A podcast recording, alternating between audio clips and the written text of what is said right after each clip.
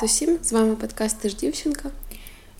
Нагадуємо, що нас звати Саша і Юля, і це подкаст про фемінізм і жінок, які можуть все. Ми не експертки з фемінізму, а феміністки, які втомилися чути, що цей рух рух злих некрасивих чоловіка ненависниць.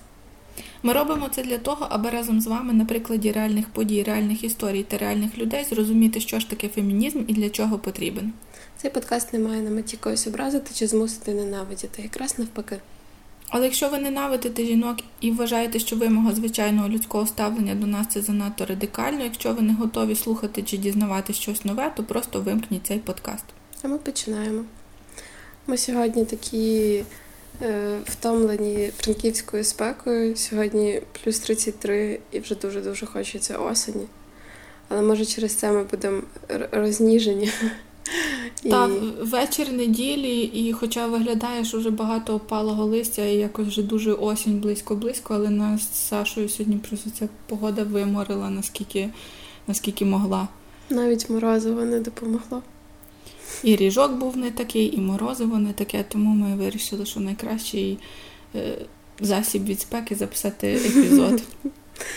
Е, так. Ми сьогодні вирішили повернутися трошки до формату, з якого ми починали, і розповісти про жінок, які є особисто для нас важливими і значимими. І так трошки повертаємось в якусь ностальгію.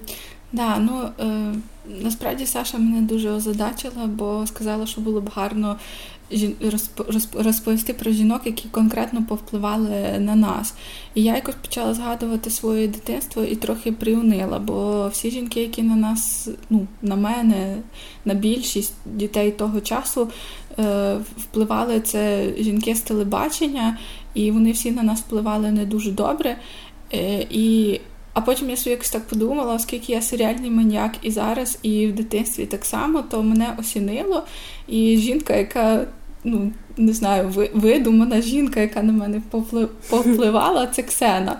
Е, От е, це дійсно е, персонаж, е, якась жінка-воїн, яка повпливала на мене капець дуже рано. Е, Бо це було 95-96 рік. Мені там було 3-4 роки. Швидше за все, ви знаєте, про кого я кажу.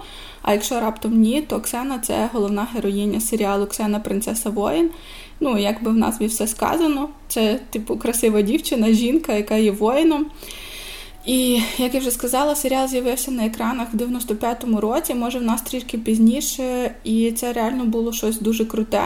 І для дитини там 3-5 років, е, коли тут увесь цей шлак там з бідної Насті, Кармеліти і Сміральди, е, де реально жінок зображали там слабкими, підступними, суперзалежними чоловіків, які все роблять для чоловіків. Е, і тут е, щось кардинально відмінне. Ксена така гарна і смілива, така незалежна і водночас віддана подруга. Не знаю, чи пам'ятаєте, там по сюжету з нею поруч завжди була і подруга Габріела. Ти, до речі, дивилася Ксену? Не дивилася? Ти зараз виженуть з подкасту. Ну, е, просто там Типу, ця вся дружба, і там дуже якось, ну насправді зараз я тобі вже не можу порадити цей серіал дивитися. Ну ти вже пропустила своє. Це як з Гаррі Поттером, ти ти зі мною. Знаєш, ти мені хочеш передати те, що ти відчувала тоді, але то вже потрачено, скажімо так. Хоча я, наприклад, зараз дивилась хауса і розумію, що е, хаус мені зараз більше навіть, типу, якби ніж я тоді його дивилась, бо зараз можу щось якось аналізувати більше. Е, до речі, е, перед записом я хотіла подивитися кілька серій, щоб освіжити пам'ять. Ну, коротше, не робіть цього, насправді не треба. Е, хоча музика і заставка до серіалу мені дуже навіяли приємні спогади, і я прям так ну, пробралась мурашками, тому що там так, типу, там такі слова говорять, що вона там е, там воїн, і там людство давно чекало на такого героя, і тут вона, і тут прям так, ну я не знаю, мені дуже сильно якось воно ностальгію якусь мене кидає. Е, читала всякі різні штуки про цей серіал, і трапився мені якийсь типу чоловічий журнал, е, де бідні мужчинки скаржаться, як погано фемінізм повпливав на серіали. І що якби зараз Ксену перезнімали, там насправді вони про різні серіали переписувались, але от там про Ксену так само був там рядочок, що якби зараз її перезняли, то в неї не було б таке сексі вбрання, і що типу фемінізм вбив там всю сексуальність в серіалах і в жінках. Е, ну, е, чесно, то мені насправді те її вбрання, та сукня, така, ну там така кована сукня. Та, е, Вона мені до сих пір подобається. Може, там є якась об'єктивізація, ну я не знаю, але для мене то швидше якась здорова сексуальність. Ти, Ти як думаєш? Не знаю, мені треба було б контекст, знаєш, знати для цього. Ну там ніколи це вбрання не подавалося, як типу, що вона там ним щось заворожує чи приманює. Mm-hmm. Типу, ну просто це, типу, сукня жінки, mm-hmm. типу, там трохи відкриті груди, але не так, щоб там супер. Ну ніколи нічого там не вивалювалось. Mm-hmm. Типу, ну вона ж суперспортивна і. Словом, е, в 1995 році було круто, що на екранах з'явилось щось відмінне і щось жінка, і вона може жити так, як хоче, і бути тією, ким хоче. До речі, її подруга Габріела по сюжету тікає від свого майбутнього чоловіка, бо хоче подорожувати разом з Ксеною. І вона каже своїй сестрі, що просте сімейне життя їй не цікаве, і пускається во всі тяжкі разом з Ксеною на цілих шість сезонів. До слова, це були найкращі роки мого життя, бо був серіал Ксена, можна було займатися чим завгодно, бо я була дитиною. Уявляти можна було себе ким завгодно. І до повного щастя мені тато подарував кішку, яку назвали тут зараз барабанний дріб, треба, щоб Діма включив. Я її назвала Ксена. Е, Моя кішка цілком виправдала це ім'я. На вулиці її боялись всі собаки, а потім і коти. Коротше, вона прожила дуже довге і годне життя. Е, Так, мінімум по персонажу я згадала, і оскільки в той час не було ніякого інтернету і не було можливості щось там дізнатися про ту людину, про ту жінку, хто міг стати Ксеною. Е, тому я дізналася аж цього року через Сашу і через подкаст. Ну, я знала, як звати е, акторку, але якісь деталі її життя ніколи не уточнювала. Блін, мені так жарко сьогодні, що я просто аж задихаюся, коли це читаю. Так. Отже, Люсі Лоулес. Вікіпедія нам каже, що Люсі не тільки акторка, але й продюсерка, співачка і фотомодель. Люсі виросла в сім'ї з чотирма братами і пишуть, що вона була шитою шибеницею. Вона кинула навчання і вже в віці 18 років відправилась подорожувати світом. Як тут не провести паралель? Е, щоправда, в цю подорож вона відправилася своїм нареченим. В подорожі їм довелось багато працювати, але водночас Люсі описується як неймовірно складний, але цікавий досвід. І в 1988 році вона завагітніла і разом з своїм же чоловіком повернулася в Нову Зеландію. А в 1989-му, тобто рік після того, як вона народила дитину, перемогла в конкурсі Міс Нова Зеландія. Е, тобто тут навчання е, в католицькій школі, потім подорож світом, робота на виноградниках, вагітність і наступного року перемога в конкурсі краси. Ну я ну я просто не уявляю, як так може бути.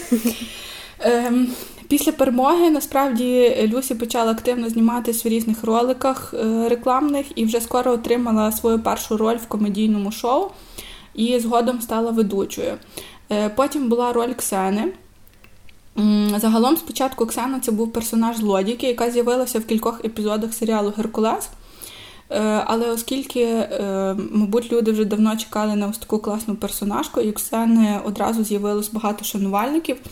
Тому вже зовсім скоро з'явився окремий серіал Ксена Принцеса Воїн. Серіал здобув шалену популярність в Штатах, а потім по всьому світу. Звісно, такий успіх змінив життя Люсі, і завдяки цій ролі вона здобула чимало нагород.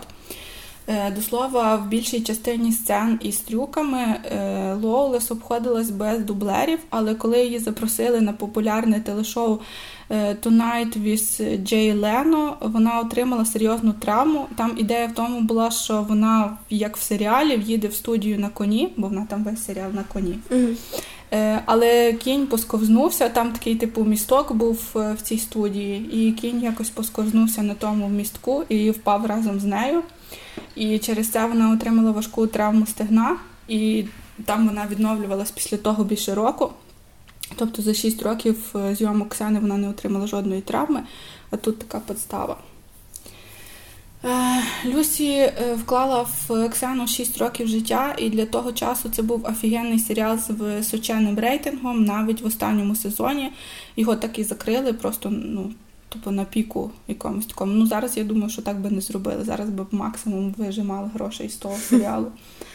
Е, Окрім серіалів і шоу, Люсі активістка Greenpeace.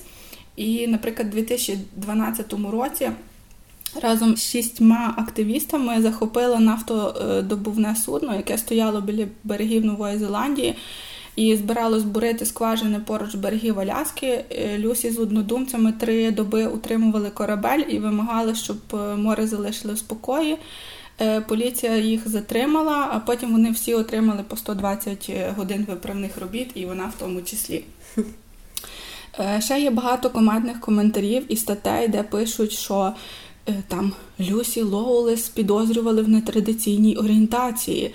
Е, до речі, е, в Ксенії, правда, було багато негетеромоментів, але Люсі була двічі одружена з чоловіками, народила їм дітей. Ну і саме слово підозрювали в такому контексті смішне і тупе. Взагалі, те, що з цього роблять якусь новину, це теж. Ну, типу, да, але просто знаєш, там навіть коли пишуть про її біографію, то там десь такими великими буквами написано там, типа, чи був в них лесбійський зв'язок з Габріелою, там, чи чи ще там щось, типу. Е, але, до речі, одна з продюсерок е, Ксени, Ліс Фрідмен, вона була відкрита лесбійка вже тоді, в 1995 році. Mm-hmm. Е, Люсі Лоулес зіграла в багатьох фільмах і серіалах. В якийсь час вона повністю відмовилась від головних ролей і погоджувалась лише на епізодичні чи другорядні ролі, тому що вона вважає, що коротка поява на екрані потребує сильного зосередження і великого вміння. Думаю, якщо так, то вона просто сама собі кидає якісь такі виклики. Е, з часом вона таки знялась в головних ролях е, у відомих стрічках, таких як День Саранчі, Зірковий крейсер Галактика і в серіалі Спартак. До речі, Люся з'являється в нашому з тобою улюбленому серіалі Парки і зони відпочинку в п'ятому-шостому сезоні. Не пам'ятаєш її там? Вона, по-моєму, там блондинка. А в Ксені вона брюнетка. А натуральна вона насправді блондинка. Треба подивитись. Так, да, я теж мусила, бо я не зразу зобразила. Е, в 2003 році на каналі Discovery Люсі стала ведучою циклу документальних фільмів про жінок-воїнів. Е, в 2015 році йшла мова про перезапуск Ксени. З одного боку, ніби це цікаво, а з іншого головна героїня помирає в фіналі шостого сезону, і це було б якось дивно. До речі, якщо ви е, ну, захочете подивитися Ксену, то я вам тільки що зробила страшний спойлер, що вона помре.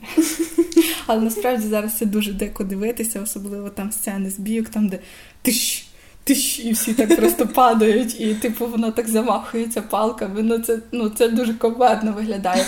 Або коли вона так типу підстрибує і на своїй палиці так крутиться, типу, по колу, так ніби ногами йде по повітрю. Це просто максимально смішно виглядає.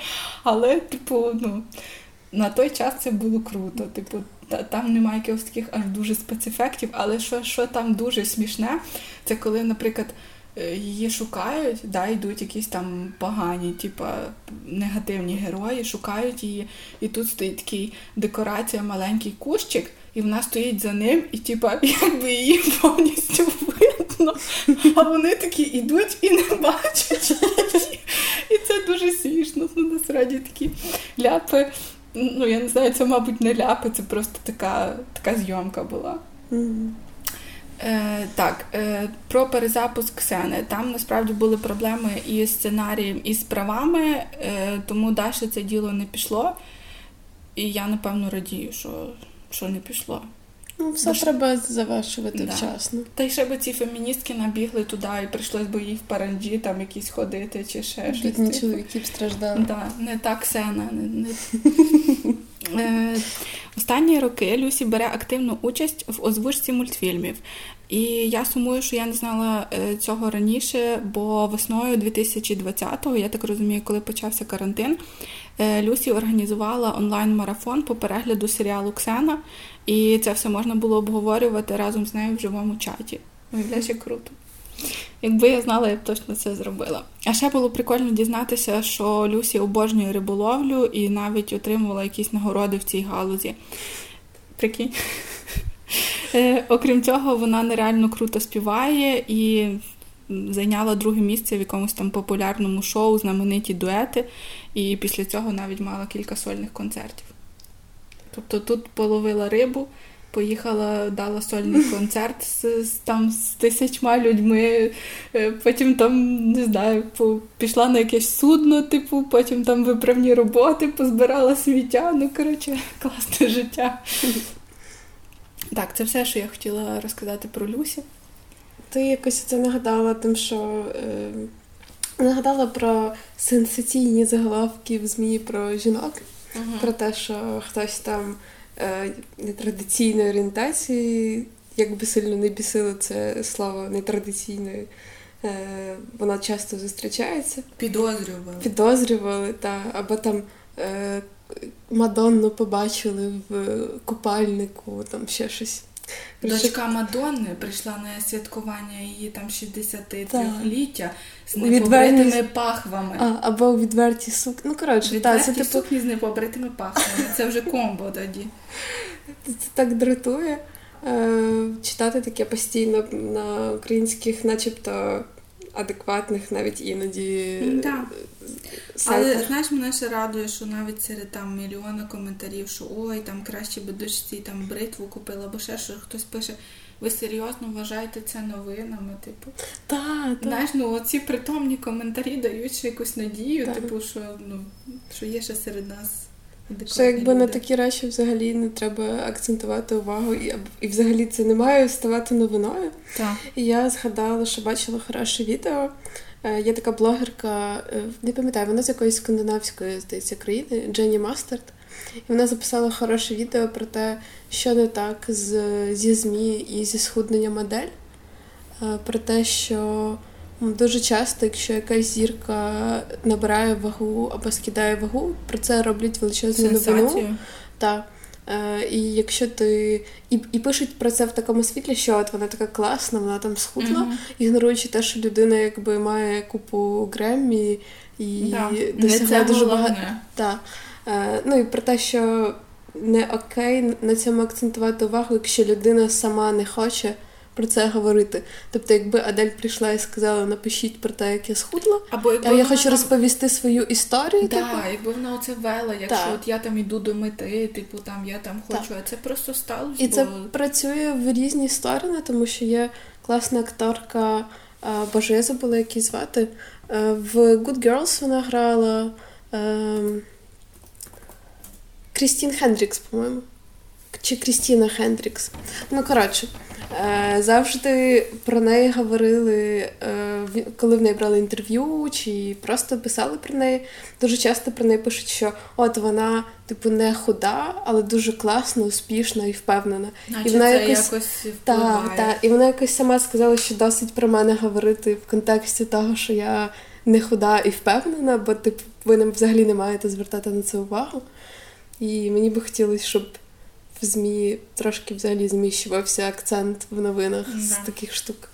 Головне, якщо ти клікаєш хоча б один раз по якійсь такій бадязі, просто щоб посміятися, то потім тобі без перестанку таргетуються так, так, такі новини. І я от вже, наприклад, я перейшла оцю про Мадонну, про її дочку з цими пахвами, типа, і мені тепер постійно це, е, що типу там хтось не побрив щось там ще там. І я прям така, я не хочу вже цих новин. Я вже там натискаю, що типу, щоб мені не показувало, і воно все одно мені показує. Коротше, в цьому весь Фейсбук. Добре, буду переходити до своєї історії. І так як ми сьогодні говоримо про жінок, які знаковими для мене, то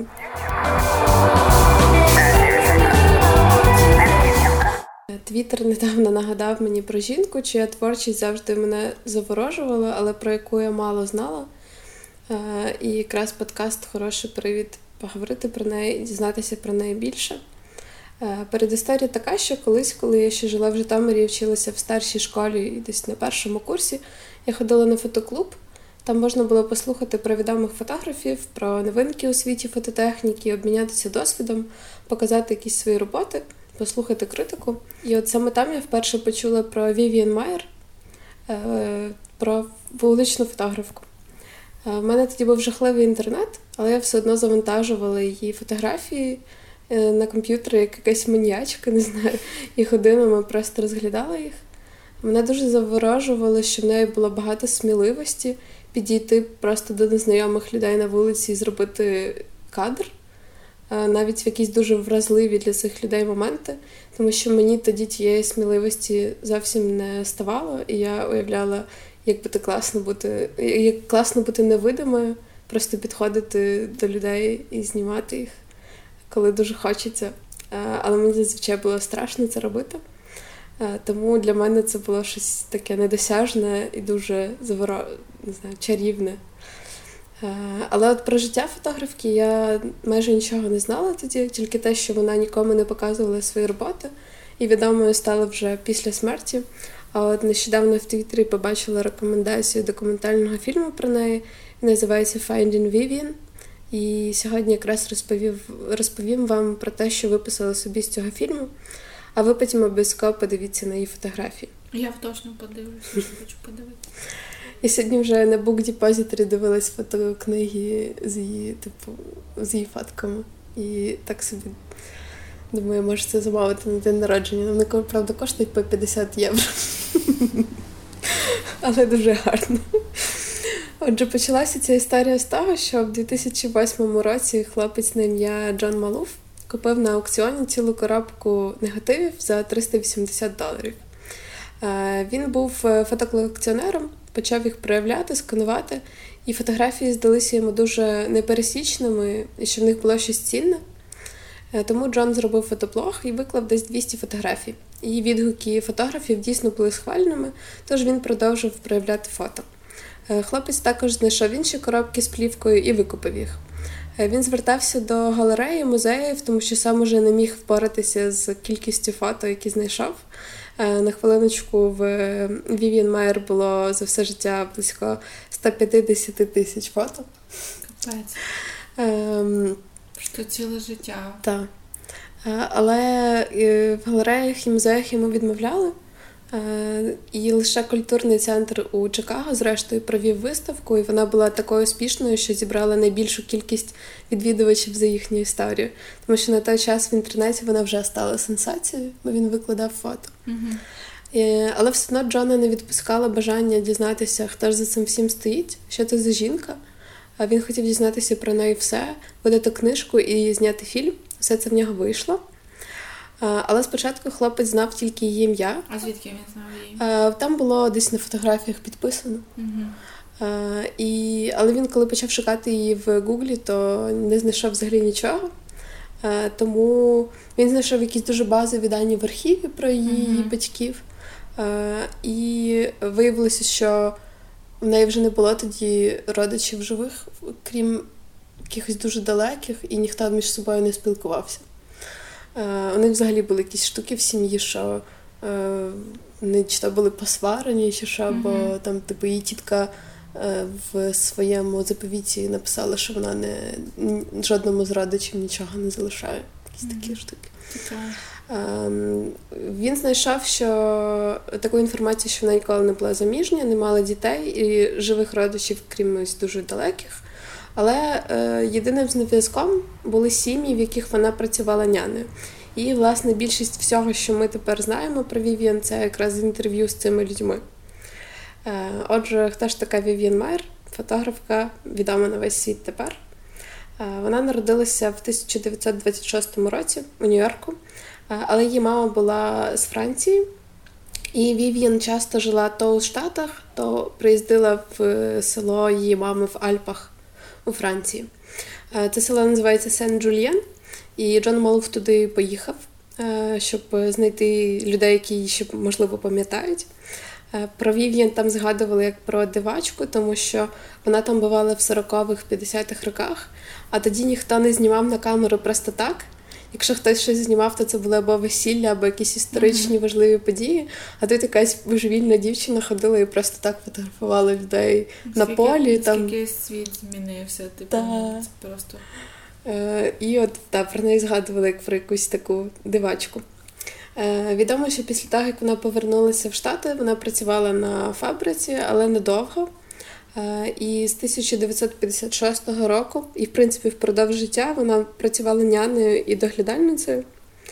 Але цікаво, що у 1959-му вона на 8 місяців сама вирушила в навколосвітню подорож і побувала у Бангкоці, Таїланді, Індії, Єгипті, Ємені, е, Італії і всій Південній Америці. Е, Скоріше за все, гроші на цю мандрівку в неї були з продажу сімейної ферми у Франції, але прикольно, що вона сама в той час повністю. Наважилась. Так. Ну вона була така, що.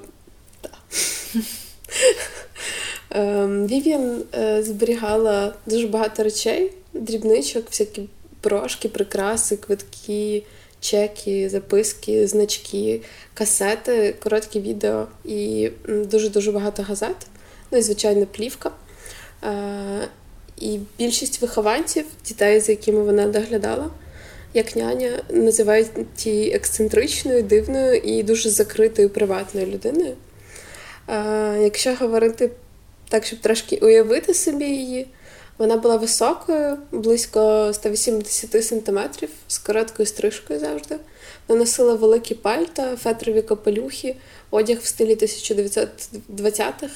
Е, важкі черевики, типу мартинсів, чоловічі сорочки, тому що казали, що їх краще шиють. Е, хтось навіть е, з цих дітей, з якими вона дивилась, порівняв її стиль з одягом, який в 50-х в СРСР носили працівниці заводу. Але вона насправді мала також і квітчасті сукні і блуза. І вона робила селфі в всяких там дзеркалах, вітринах і так далі. Е, їздила на електровелосипеді і завжди мала на шиї свою фотокамеру. На електровелосипеді? Якийсь типу. Та, щось таке тоді було такий моторизований велосипед. Нічого Може, якась версія з, сучасного. Може, якийсь Xiaomi був. Е, до речі, камера в неї була така, що її не обов'язково було піднімати до рівня очей. Можна було просто подивитися згори поки фотоапарат висів на рівні її живота, і зробити кадр. І фотоексперти кажуть, що такий ракурс з-під низу надавав людям, яких вона знімала, якось більше влади, гідності. Вони якби були так зверху, знаєш. Mm-hmm. Е, І вони не завжди її через це помічали, бо mm-hmm. зазвичай фотографуєш, коли фотоапарат біля очей. Mm-hmm. Цікаво. Вів'ян жила в будинках сімей, де працювала, їй зазвичай виділяли кімнатку на верхньому поверсі, і вона завжди просила ставити надійний замок, приватність. А ще попереджала, що матиме з собою дуже-дуже багато речей. Вона так і казала про це в мене з собою моє життя. Uh, і там реально Цікаво, вона приїжджала правда, там. Як кожен по-різному розцінює своє життя, для кого що важливо. Вона переїжджала туди там в неї могло бути 200 коробок. Їх всі там складали в гараж, наприклад, але в неї ще й кімната була повністю забита чимось. Е, вона, наприклад, ем, мала дуже багато газет, від цього навіть провисала підлога її кімнати. Е, і вона слідкувала за тим, що відбувалося в світі, в політиці. Е, іноді вона з собою брала диктофон з касети і питала в людей в чергах в супермаркетах, що вони думають про політичну ситуацію чи якийсь скандал. Uh-huh. І там, наприклад, є запис, де вона питає якусь е, жінку, що ви думаєте про імпічмент. І жінка каже: Я не знаю. І він каже: Ви повинні мати свою думку. Жінки мають бути впевненими у своїх поглядах, я сподіваюся. Така дуже так наполягала, знаєш. Е, і Цікаво, не... що ми вже собі склали якийсь образ. Да? Вона може відмінною так. бути від того, що ми зараз уявляємо, але по якихось таких дрібних е, штуках можна собі скласти якусь. Ну, знаєш, от по голосу, коли я слухала ці записи, то вона якась така. Е, вона хоч і приватна, але вона дуже впевнена, і вона не боялась. Вона боялась, коли втручалася в її простір, але сама вона не боялася втручатися в простір mm-hmm. інших. Е, і в неї знайшли відеозапис, який був підписаний 1972 рік вбивство матері та дитини. в якомусь там районі. І на відеозаписі вона зняла якраз цей район, ритуальний дім людей, які говорили про те, що сталося. Тобто, фактично, вона часто документувала те, що відбувалося як журналістка, але просто нікому цього не показувала. Е, І загалом ті, хто з нею був, казали, що вона була дуже безцеремонною, коли знімала. Тобто навіть ці діти, з якими вона дивилася, казали, що їм завжди було якось ніяково і незручно, бо вона заставала людей зненацька в дуже вразливих ситуаціях. Е, Якось хлопчика, для якого вона була няною, збила машину. Не дуже серйозно, там якісь легкі синці чи щось таке, але все одно вона, коли він лежав, всі і всі чекали допомоги, вона ходила навколо і знімала там на відео, робила фото. Ну, тобто ну, це було... Для неї було щось інше важливо, розумієш? Так, так. Була ще думка від кількох людей в цьому документальному фільмі, що її не дуже цікавили якісь добрі і світлі речі, і їй було цікавіше, коли ставалося щось е, дивне, гротескне, трагічне. Їй би зараз пожити трохи. якісь кримінальні історії, вбивства. От в неї було дуже багато вирізок з газет про вбивства, зґвалтування, про такі штуки. А, але от сумна сторона цього всього в тому, що а, деякі вихованці казали, що вона дуже остерігалася чоловіків. Тобто вона, наприклад, лякалася, якщо якийсь чоловік раптово з'являвся поряд. Вона могла казати, що з ними треба бути обережними, що їм потрібен лише секс. І навіть якось е, була ще чоловік, який хотів допомогти, коли йому здалося, що вона оступилася. А вона подумала, що він нападає, і вдарила його так сильно, що він потрапив в лікарню. І е, вона не любила, коли її торкалися, і було очевидно, що в неї, напевно, був якийсь травматичний mm-hmm. досвід, просто що ніхто про це нічого не знав. Але якщо так аналізувати, то ну, навряд чи типу, в людини буде такий страх, якщо вона не пережила нічого. Ну, якщо погані зв'язки з сім'єю, плюс типу ця боязнь можна якісь провести там угу, паралелі. Так, так. Е, про її роботу з дітьми є дуже різні спогади від е, різних сімей, тому що хтось казав, що вона була злою, навіть жорстокою. Нам навіть там була жінка, яка казала, що вона її била. А від інших, наприклад, навпаки, що вона була неймовірна, як Мері Поппінс, і е, що діти її дуже сильно любили. Е, Вона, наприклад, вірила, що діти мають бути на вулиці, е, обов'язково десь ходити, шукати якісь пригоди і завжди mm-hmm. таскали їх з собою. Вони завжди ходили гуляти десь в місто. І під час таких прогулянок вона якраз постійно фотографувала. Е, вони робили дуже дивні речі. Я зараз думаю, боже, таку няню ніхто не найняв зараз на роботу, тому що вони там, наприклад, шукали серед сміття якісь старі меблі, приносили додому і думали, що там з них можна, на що їх можна переробити.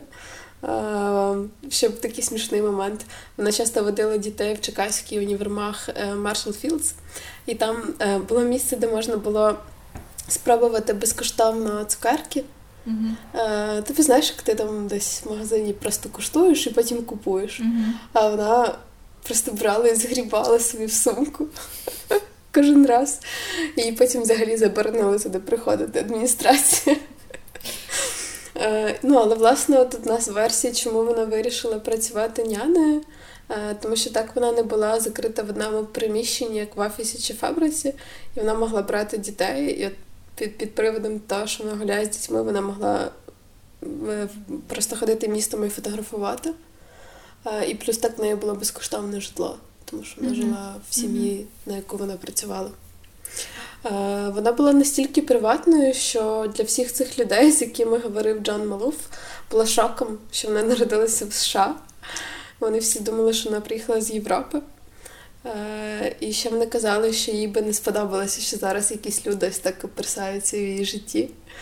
Е, коли вона приходила в крамниці або знайомилася з новими людьми, то вона ніколи не називала своє ім'я. Вона казала, що вона міс Сміт. А якщо доводилося писати своє ім'я, то вона завжди писала своє прізвище по-різному. Е, і всі знали, що вона завжди фотографувала, але ніхто не бачив у ній фотографку і мисткиню, тому що вона нікому не показувала свої роботи, і, напевно, ніхто не знав, що з того виходить.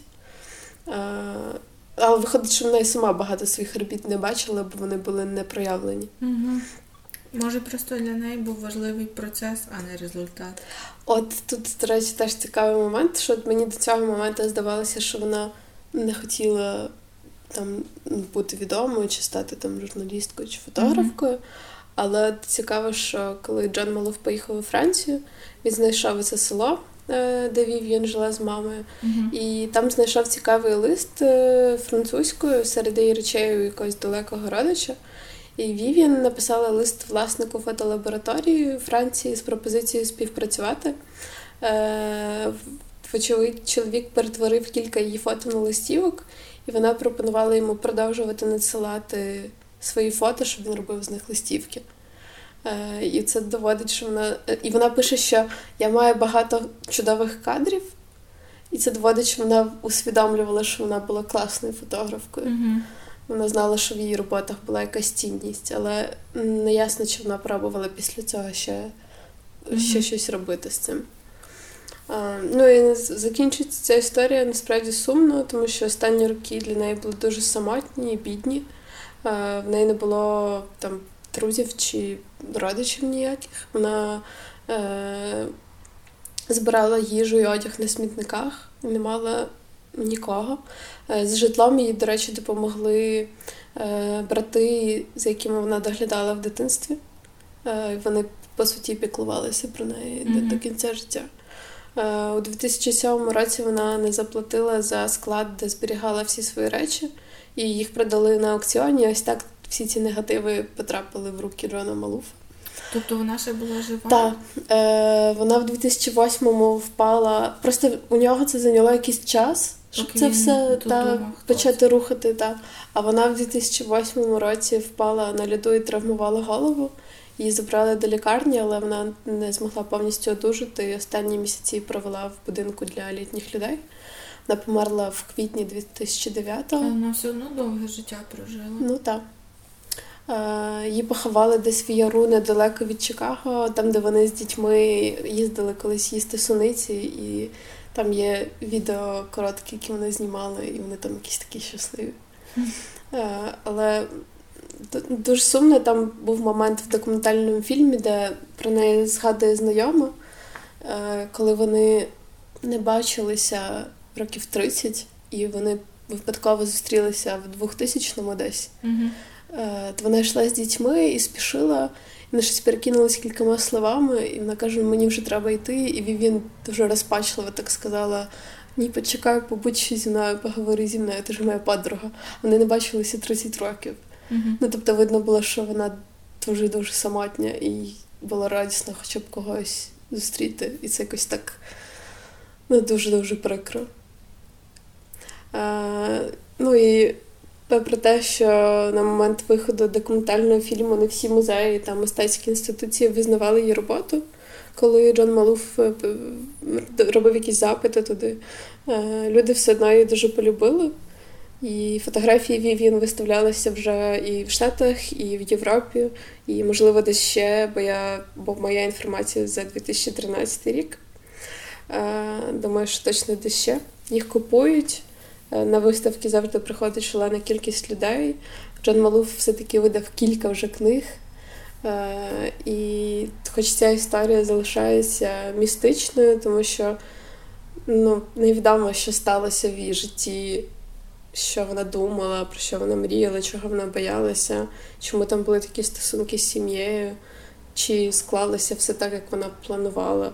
Але все одно безумовно, вона була страшенно талановитою. Я дуже вдячна е, Джону, який розповів її історію і відкрив для світу. Це просто якось так бачиш, як якийсь пазл склалося. Що саме він мусив це купити, і що це продали. Потім він купив, бо насправді могли просто вивезти кудись на так. смітник, викинути, і ніколи б ніхто не побачив е, цих так. робіт. І ну і ти б зараз не знала про неї, не розказувала. Так. Якби це просто якось так як працює світ по кругу все. Дивовижна жінка, і я дуже раджу пороздивлятися її фотографії, бо вони неймовірні просто. Ну, я сьогодні точно подивлюся.